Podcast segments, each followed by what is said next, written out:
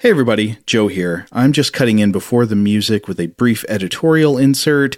It's happened before, uh, it happened again. This is one of those episodes that went long. Rob and I originally planned it to be one standalone chat, but it started taking on an unwieldy form while we were recording, so we decided to go ahead and chop it up into two parts. Uh, so this is why in a few minutes you might hear me make references to things I'm going to bring up later in the episode, uh, but we actually won't get to them until part two. So apologies for any confusion on that front. As a general outline, we're going to introduce and illustrate our central topic in part one here, and then we'll be going deeper into the weeds of subsequent research in part two. So, without any further delay, I'll now plunge you back into the show. Welcome to Stuff to Blow Your Mind, a production of iHeartRadio.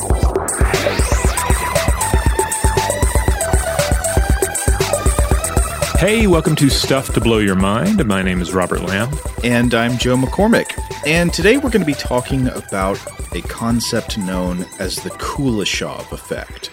Uh, this is an idea from film theory, but I think this will make a really interesting episode because it's uh, first of all it's at that that weird intersection space you know the midnight at the crossroads of uh, of art and science. Mm-hmm. and then uh, secondarily i think it's one of those great observations that is simple almost obvious in in its implications when when you first grasp it.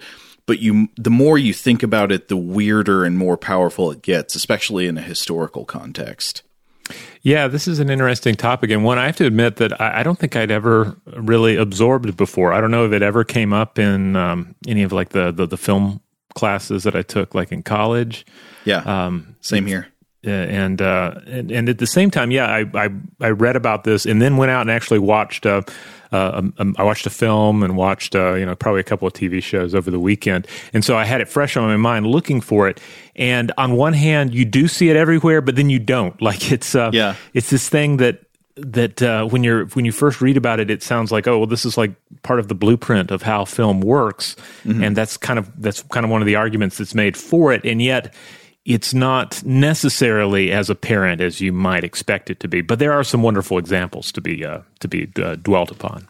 Well, the way I'd put it after having done all the research for this episode is that I think it is sort of part of the blueprint of how film works, except in the way it's usually explained, it's just a few degrees off. Yeah, yeah, that would, I think that would make sense but I'll I'll explain more about that as as we go on. another thing that's interesting about this though is it's something that's originally from the realm of art and aesthetic criticism, you know, it's from film theory, but it also has a sort of mixed research history within the fields of experimental psychology and neuroscience. You know, there's some empirical experiments that seem to find evidence of the effect and others do not find it. And I think part of the uh, part of the difference there is how you ask the question and what kind of stimuli you use. But it could be interesting to see what the difference is there as well. But I, I guess we should get straight to explaining what the Kuleshov effect allegedly is. So, in the words of the authors of a 2006 uh, neuroscience paper by Mobbs et al., that I'll refer to later in the episode, the Kuleshov effect is the following proposition. It is that, quote, the manipulation of context can alter an audience's perception of an actor's facial expressions, thoughts, and feelings. Yeah, yeah, and this is something that is uh, at at, at, the, at the very root of everything is uh, is based on theory of mind. That we as humans look at another person and we simulate what's going on in their head. What what are their thoughts? What are their motivations? Uh, what are their intentions, etc. Um, uh, so yeah, it's theory, theory, theory of mind at heart, but it's not just the face; it's also something else. And basically, this gets into just uh, into filmmaking and editing. Right. It's the the idea of montage. Uh, that's the word that's often used here, but uh, that would probably give us ideas of a very specific technique of like mm-hmm. you know you're, like the training montage the training, in yeah, the Rocky exactly. film or something.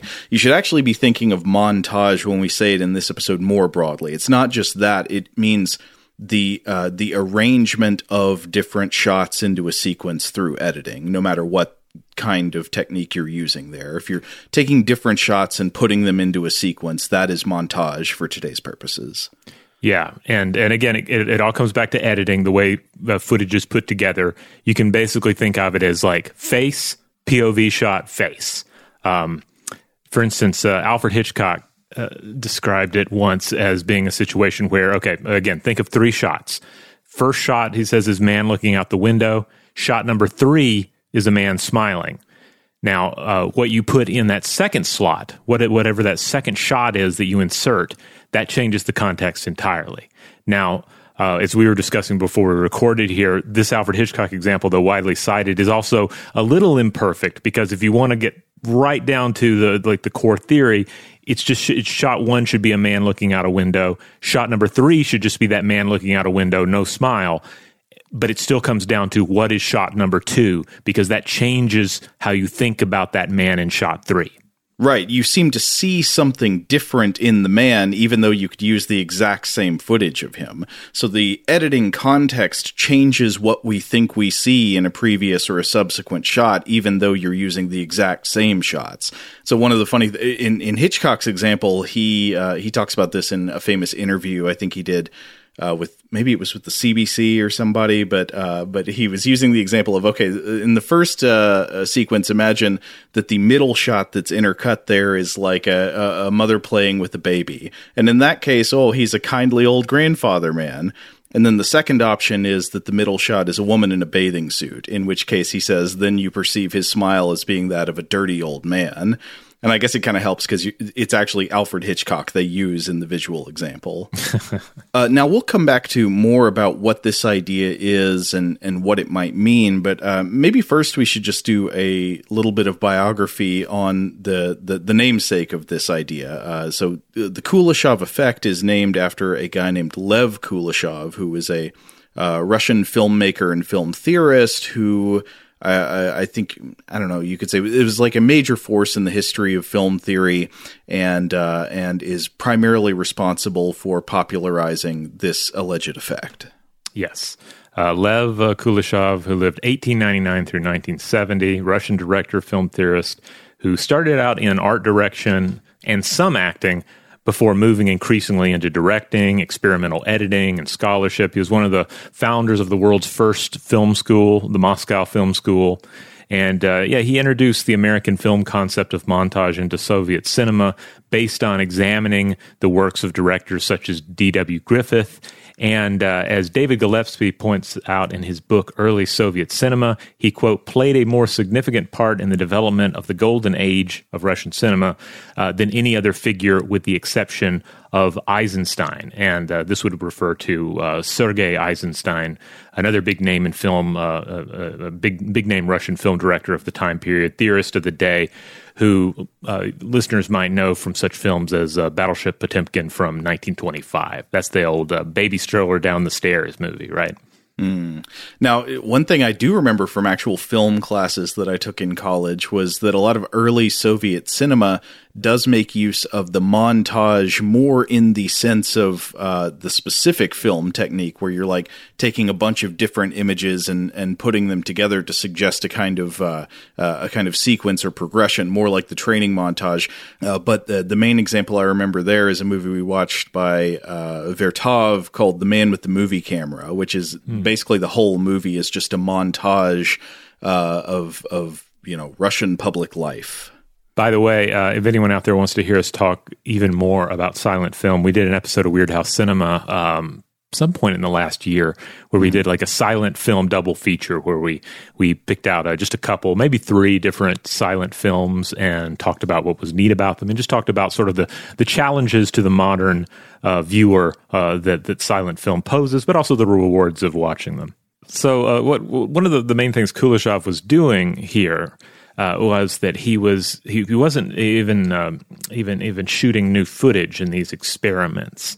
Uh, he was taking uh, pre-existing footage, silent film footage, usually um, Tsarist era silent film, and recutting them to to see what could be done.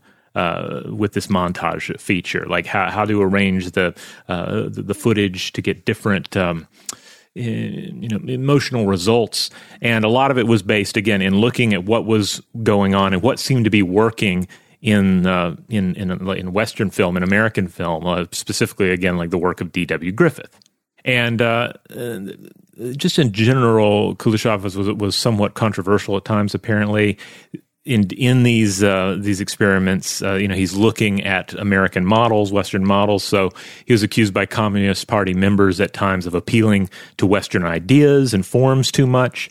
And he's also uh, apparently been accused of living it up during tough times in Russia and destroying si- archive silent era films during this editing work, uh, which again uh, the the work that w- wasn't really based that so much in shooting new footage and experimenting with how you might edit them together, but taking pre-existing footage from the archive and editing it together. Right. Now, as a director, Kuleshov is apparently, and, and I'm, I'm speaking largely of a, a, director that I really didn't know anything about before. So, yeah, uh, me neither. Uh, but uh, he's apparently best known for 1924's The Extraordinary Adventures of Mr. West in the Land of the Bolsheviks. He also adapted the works of Jack London and O. Henry. But uh, especially for this show, we should really highlight that he also made a death ray spy thriller. I thought this was really interesting. Somehow, I guess this never came up when we did our invention episodes on the death ray. Mm-hmm. Or if it did, I, have forgotten about it because this seemed new to me, but it fits right in there because uh, if you haven't heard our uh, episodes of the Invention podcast on the Death Ray, those were some of my favorites that we did, especially because it, we got to talk about an invention that never really existed and yet uh, was the the subject of a popular fervor, you know, that like people were really excited about death rays for the 1920s yeah. and that just there was never any such thing. Yeah, yeah. The, the, the, invention itself never existed, but you had kind of a global death ray fever going on. Yeah. And this is 1924, so it's right smack dab in the middle of it. A film titled Luch Smerti, or The Death Ray. Uh, Gillespie describes it as, quote, a relatively violent film about international espionage. So I had to look in. I, I, looked at footage. The, the available footage that I could find of it wasn't uh, wasn't super great to watch, uh, but there's some impressive stills. the The plot is spot on for what you might expect from a Soviet death ray movie of the time period. We follow a socialist revolutionary who has to flee an unnamed uh, fascist capitalist country. Uh, the socialist revolutionary has to flee to the Soviet Union. And once there, he is introduced to the new technology of the death ray, which can uh, explode gunpowder at a distance, which is a key detail because that's exactly uh, the, the, sort of thing uh, that was part of the, uh, the death ray fever that we discussed in the invention episode. That's right. So the brief top line on that is that uh, basically, a lot of this death ray fever came from reaction to the horrors of long range bombing, aerial mm-hmm. bombing in World War One, and people wanted the idea of something that could shoot bombers out of the sky from a great distance before they got to your cities, and the death ray filled in that gap. Exactly.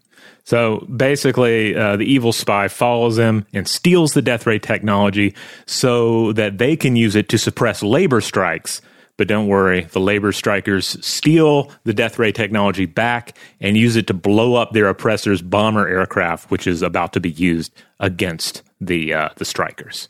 This almost makes me want to compile and watch a list of all the death ray movies of the 1920s. just put them all together and see see what kind of picture emerges. Yeah, yeah. Or and I'm I'm curious, like, what is the best Death Ray movie? I'm I'm, I'm assuming the best Death Ray movies came later.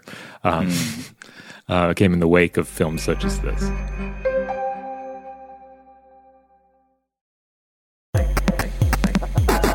Okay, well, so that's Lev Kuleshov, and I wanted to get a little bit into the background of the, this idea of the Kuleshov effect by consulting his own words.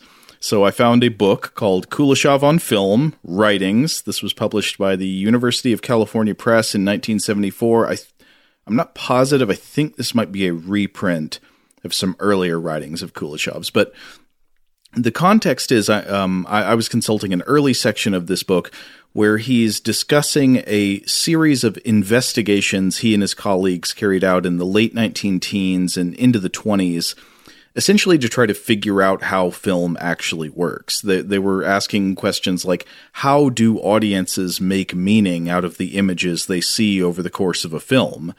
Uh, which is a great question, and it is something that early filmmakers really had to figure out. We we can take a lot of film meaning making for granted these days because uh, you know, uh, film techniques are so well honed these days that they're often invisible to us. You know, you, you, you if you watch a professionally made movie, you will you will not even notice the fact that say all of the eye lines in it have been aligned correctly so that when a character looks at something and then it cuts to that thing it's lined up so that it's not confusing but that's like a technique that had to be learned and there are tons of things like that they're just invisible to us now, as as a lot of good filmmaking techniques are. I mean, ideally, mm-hmm. I guess. Uh, well, I mean, there are different ideas at this, but you know, a, a common view I think among a lot of filmmakers is that techniques should not call attention to themselves, but instead should disappear and allow you to just become totally absorbed in the narrative to help bring about the raw experience quality of of modern cinema. Yeah, yeah, and that's I mean that's something I I I like to stick to. I mean, unless the film is so uh, poor in its uh, execution that you can't help but but notice it. You know, well, when yeah. uh, and certainly there are plenty of examples of that. But so Kuleshov and, and colleagues are trying to investigate how does film work? Uh, what what are the techniques that that cause an audience to think or feel a certain way? And so famously, uh, Kuleshov feels that he has achieved a breakthrough when he starts to discover the power of montage or editing. He starts to think of editing as a sort of master key behind the power of cinema. Uh, and he believes that montage has a power greater than simply showing you a series of moving images in sequence so that you think, well, one follows the other. Instead, he comes to think that by ordering shots in a sequence, you actually change the meaning of the shots themselves or change the perception of what is contained in the shots. And there's a memorable example that Kuleshov describes in the book. I'll, I'll just read it directly. He says, I saw this scene, I think in a film by Razumny, a priest's house, with a portrait of Nicholas II hanging on the wall. That, that, that would be the czar, right? Mm-hmm. Uh, the village is taken over by the Red Army. The frightened priest turns the portrait over, and on the reverse side of the portrait is the smiling face of Lenin. However, this is a familiar portrait, a portrait in which Lenin is not smiling. But that spot in the film was so funny, and it was so uproariously received by the public, that I myself, scrutinizing the portrait several times, saw the portrait of Lenin as smiling. Especially intrigued by this, I obtained the portrait that was used and saw that the expression on the face in the portrait was serious. The montage was so edited that we involuntarily imbued a serious face with a changed expression characteristic of that playful moment. In other words, the work of the actor was altered by means of montage.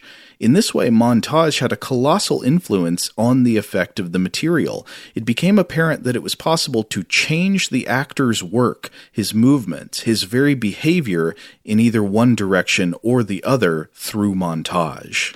I thought this was a great example because I haven't seen the film in question, but mm-hmm. uh, but I can uh, understand exactly the effect he he's describing here this, with this portrait of Lenin because of the tone of the scene. The context makes it darkly comedic, like it's funny, but it's also threatening. That a a serious or neutral face could be perceived as having a kind of wicked grin. Mm, yeah. I'd, you know, the, the, this reminds me just in general of um, anytime you have kind of, any kind of a portrait, be it a painting or a photograph. Um, I guess the you know just in general outside of film, uh, it can seem to take on different dimensions based on what you are doing or what your mindset is. If you're sort of imagining that the um, that the subject of the painting or picture can see you, or you're leaning into that sort of uh, interpretation. Mm-hmm. Like, why is Vigo the the Carpathian uh, staring at me like that? Is he is, uh-huh. is, he proud? Is he angry at me? Is he smiling? Oh, that makes me wonder. Did they it, when they filmed Ghostbusters 2, Did they have multiple paintings of Vigo with slightly different expressions on his face, or Ooh. did they just use one portrait and and rely on the Kuleshov effect for oh us to kind God. of read emotions into it? I wish I'd thought of this earlier. well, anyway, so we're about to get to the uh, description of the main alleged experiment that establishes the, the this that we're about to get into canonical Kuleshov effect territory. So, following this realization uh, uh, about uh, the power of editing or montage to change what is perceived within the shot itself, uh, there's this famous story about an experiment Kuleshov supposedly carried out to put the idea to the test.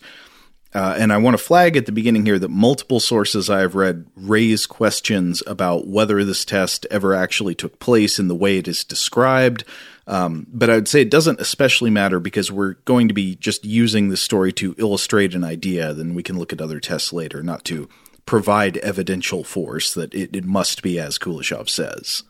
So, whether or not this event actually took place exactly like this, this is how it's described in a book called How Movies Work by Bruce Kawin. Uh, this was uh, University of California Press, 1992. Uh, Kawin writes as follows about Kuleshov's uh, experiment.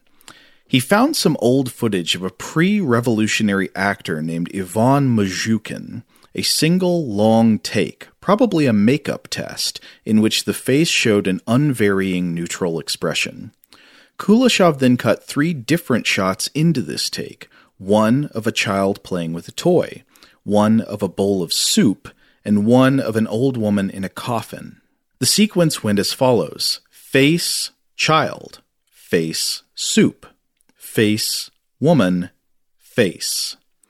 When he showed this short film to an audience, although this may be a bit of cinematic folklore, they remarked what a great actor Mozzhukhin was. They enjoyed the subtle way he expressed affectionate delight at the child's playing, hunger for soup, and grief at the death of the woman, whom they assumed was his mother. The Mozzhukhin experiment, as it has since been called, had a permanent impact on the theory of screen acting. It showed that audiences will read shots in terms of each other, and therefore that a film actor, who ought ideally to underact, could allow the montage to suggest some of his or her emotions and thoughts. The point for our immediate purposes, however, is simply that the impression of continuity is often generated by the audience. Mm. Now, we'll come back with some additional history of uh, research to, to build upon this later, but Kuleshov used this alleged experiment in support of his broader theory of how film worked. Uh, one of the main points of which was that the soul of a film was in the editing process, and that the edit of the film actually had more power over the film's effect than the contents of any individual shot. Uh, I think another way of phrasing this is that the way you edit your footage together is ultimately more important than what an actor does while the camera is rolling, because the meaning of an actor's performance can be totally changed by the editing context. And in fact, uh, Kuleshov allegedly carried out a couple of other uh, experiments along these lines that are known sometimes as creative geography and creative anatomy. Uh, creative anatomy would be using shots of uh, parts of different bodies from different actors, creating the illusion that they all belong to the same person. So you can show a different person's hands, lips, legs, and so forth, and create an imaginary composite person that doesn't exist. Uh, he also did the same thing with physical geography. So he would have, for example, a shot of people walking along a street in Moscow and then maybe going up a staircase and then going to a mansion that was actually the White House in Washington D.C creating the illusion that they're all it's just one continuous walk all in the same place but they're on different continents which at the time they looked at that discovery as revelatory they were like mm-hmm. oh wow like you, you actually don't need to shoot stuff that's in the same geographic place in order to suggest being in the same geographic place you can invent geographies that don't exist out of different parts. Which of course now is just this is just how you make films. Right. You know you you you have one exterior and you, maybe the interior is a set or it's somewhere on the other side of the country you know um, you know you read you read any behind the scenes making uh, just any of your favorite films and you'll find stuff like uh, like the library and ghostbusters the first ghostbusters film i think parts of that are in just you know they're from all over depending on whether you're outside or you're inside or you're in the basement right and then, uh, and then also when it comes to the anatomy question here, I mean, it's it's why you have stunt doubles, body doubles. It's why you can finish a film uh, even though Bela Lugosi died while shooting it. Right. so that's probably you're getting into the the poor example a bit in that that uh, specific example. No, Plan Nine from Outer Space is a is a wonderful example of uh, of what you can do with the magic of cinema editing. Yes.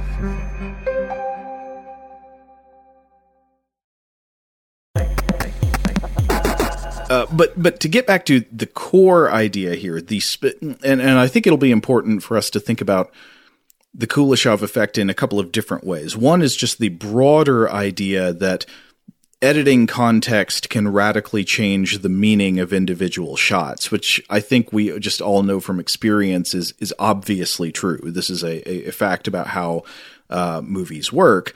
But the other thing is the more specific claim of the alleged Mozzhukhin experiment that you can take a totally neutral shot of an actor's face displaying no emotion whatsoever, and by intercutting it with other footage, you can change what the audience perceives in those shots of the actor's face. You can, uh, the audience will come to think that uh, you know a neutral face intercut with uh, image of a child playing is like a happy parental uh, you know thing, and, and, like a bowl of soup means they're they're they're filled with pangs of hunger, even though it's the exact same neutral footage of the face. So that's the more specific claim.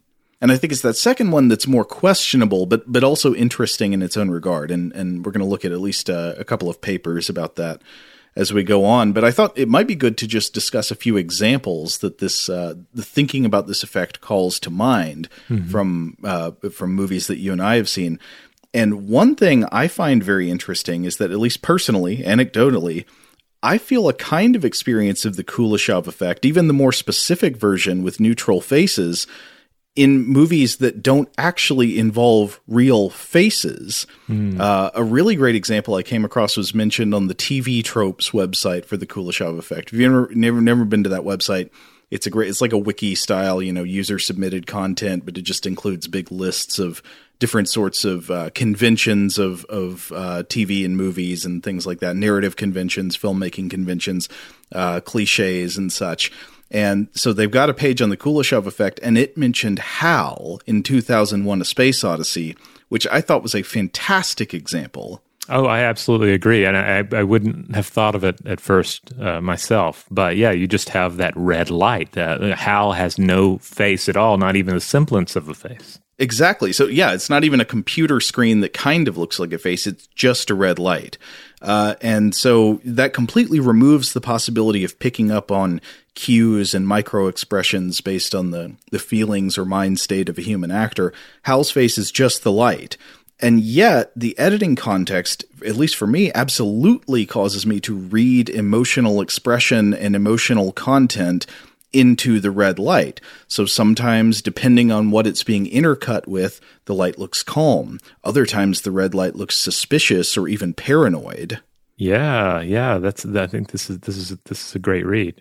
Um, it it reminds me of another example that I, I ran across. So I was I was just looking for at first I was just looking for mainstream examples, you know, and uh, I ran across um, a video from MakingStarWars.net that points to some examples in Star Wars. The first of which is a, is just pretty pretty standard, I imagine. Um, you have the scene where Luke is surveying the the destruction of his aunt and uncle's home. You have shots of devastation, shots of, uh, of Luke's face. Uh, you know, so they inform each other. But the more impressive examples, I thought, were were discussions of how you have shots of Darth Vader during the final confrontation in um, Return of the Jedi. Uh, this is the this is where uh, uh, Emperor Palpatine has uh, has had Luke and Vader fight, and then Luke refuses to kill his father, and so uh, the Emperor is just going to force lightning him to death in front right. of Vader. And we, of course, you know, later in the film we we see Vader's face, but you, you don't see Vader's face. You just see this uh, this em- emotionless uh, bug skull uh, helmet. Mm-hmm. Uh, but in that scene where we're we're seeing what he's seeing, we're seeing shots of Luke suffering, writhing under the agony of the Force lightning. Um, we, we we we see that change in Vader, even though we don't see his face. I totally agree. I think this is another great example. Yeah, it's just the mask, so you can't be picking up on human expressions. But yeah, you read expression into the masked face based on uh, what's happening to Luke. You start to almost see him feeling compassion. Yeah. Uh, another example they bring up is the Mandalorian TV show, where through most of it, the, the title character, of the Mandalorian, does not remove his helmet. And you probably have more room to even explore how this works in that TV show because you know Vader Vader's you know generally dealing with severe situations, uh, but mm in the, the over the course of the Mandalorian TV show, you have him interacting with with light and cute things, with comedic things, as well as serious things, and so there's plenty of opportunity for that. Uh, again, this you know emotionalist Mandalorian helmet in this case uh, to to, uh, to seem to convey uh, different emotions. Uh, and of course, that's not to discount body language and plenty of other um, you know cues that uh, uh, enable us to lean into it. But but still, uh, you know, all these things work together to help us form that theory of mind. What's going on inside Vader's mind? What's going on inside the Mandalorian's mind or Hal's mind? Absolutely, yeah. Another great example. Uh, now, one example I was I was looking into and thinking about too uh, brings us back to Hitchcock. I was thinking about um, Psycho, uh, hmm. which of course has has a number of scenes that are very iconic and uh, you know we, that easily come to mind, and you may even be able to picture even if you haven't seen the film. Uh, but there's there's one scene in particular where Janet Leigh's Marion Crane is changing clothes in her room at the Bates Motel. Norman Bates, played by the the handsome Anthony Perkins uh, is in an adjacent room. He approaches a picture frame, he removes it, and it reveals a peephole. Uh, he puts his eye to the peephole, and we switch to a POV shot of his voyeurism. Here's Marion Crane undressing. Then a close up of his eye- eyeball, like side view of his eyeball, staring through the peephole. She moves out of view in the P- in the POV shot, and then he places the picture frame back over the peephole, back still turned to us. But then he turns, and we see his face and he, and, and his face is very interesting in this performance, and particularly in this scene, because it is.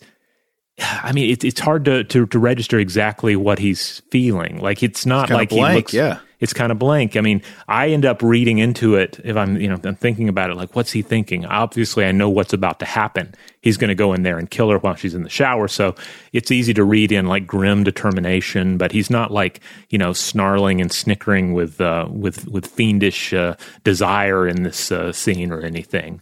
Um, uh, and uh, it's also interesting to think about this in terms of of subversion because um, you know we think of Anthony Perkins now, we think of Psycho we think of him playing this um, this uh, very troubled, uh, murderous individual. But prior to this film, he was like a, a Jimmy Stewart esque leading man and a former teen heartthrob. So, so Hitchcock was subverting this uh, image in Psycho. So it's it's interesting to think about that watching a scene like this. Yeah. Though I also have to add that having your character look through a, a peephole like this is is hardly like neutral. Uh, right. Yeah. No, that gives us a different idea of him. I mean, in the scene earlier, he's uh, he's got a very boy next door kind of energy. He seems, uh, you know, just kind of like a sweet, shy, handsome young guy. Yeah. But yeah, once he's looking through the peephole, that does charge the way we read his face very differently. Right. Now, speaking of Hitchcock and uh, and voyeurism, it's also worth uh, uh, worth noting that uh, Rear Window, uh, starring the actual Jimmy Stewart, has plenty of examples of this sort of thing. Where you know a lot of that movie is Jimmy Stewart's character looking through a telescope, and then we have POV shots of what he is seeing uh, in other apartments, and then right. he reacts. and then it cuts back to him. Yeah. Uh, now, one one more sort of it's sort of an example of it, but also kind of a subversion of it is a Spielberg face. Oh yeah, this is the close up of awe and wonder on an actor's glazed face in reaction to something they're looking at, like a like a big old shark or a UFO or a field full of dinosaurs or something. Well, in the more specific sense, generally, I would say these are not neutral faces, but they are mm-hmm. faces that are clearly they're having some kind of powerful inner experience, but it sometimes might be ambiguous if you were to just see the face by itself. Uh, but then when it's intercut with what they're looking at, it's it's very often awe. Right, and and sometimes this is actually manipulated to uh, to uh, comedic effect online. Mm-hmm. For instance, in the Jurassic Park sequence where they're you know they're awed, they're getting out of the car, they're just you know completely zombified by something utterly amazing and holy before them. You don't know what it is yet. I mean, you know it's going to be dinosaurs, but you right. haven't seen it yourself yet. And uh-huh. so I, I feel feel like there have been a number of uh, of comedic bits where someone has has inserted something else there you know, something maybe more mundane than uh, than gigantic dinosaurs brought back to life through science. It's the new Taco Bell menu item. Or... Exactly. All right. Well, we ended up having a lot to say about the Kuleshov effect, actually. So uh, I think we're going to have to call part one there. But when we come back, we can talk about some uh, some attempts to replicate the original Kuleshov study, some interpretations of what may be lying behind it to the extent that it's true, and then maybe uh, a little more research about ambiguous faces in general. In the meantime, if you would like to listen to other episodes of Stuff to Blow Your Mind, you can find them in the Stuff to Blow Your Mind podcast feed with core episodes on Tuesday and Thursday, listener mail on Monday, Artifact on Wednesday, and hey, we're talking about film, so uh, be aware that on Fridays, that's Weirdhouse Cinema. That's our time to set aside most serious concerns and just talk about a weird or unusual film. Huge thanks, as always, to our excellent audio producer, Seth Nicholas Johnson. If you would like to get in touch with us with feedback on this episode or any other, to suggest a topic for the future, or just to say hello, you can email us at contact at stufftoblowyourmind.com.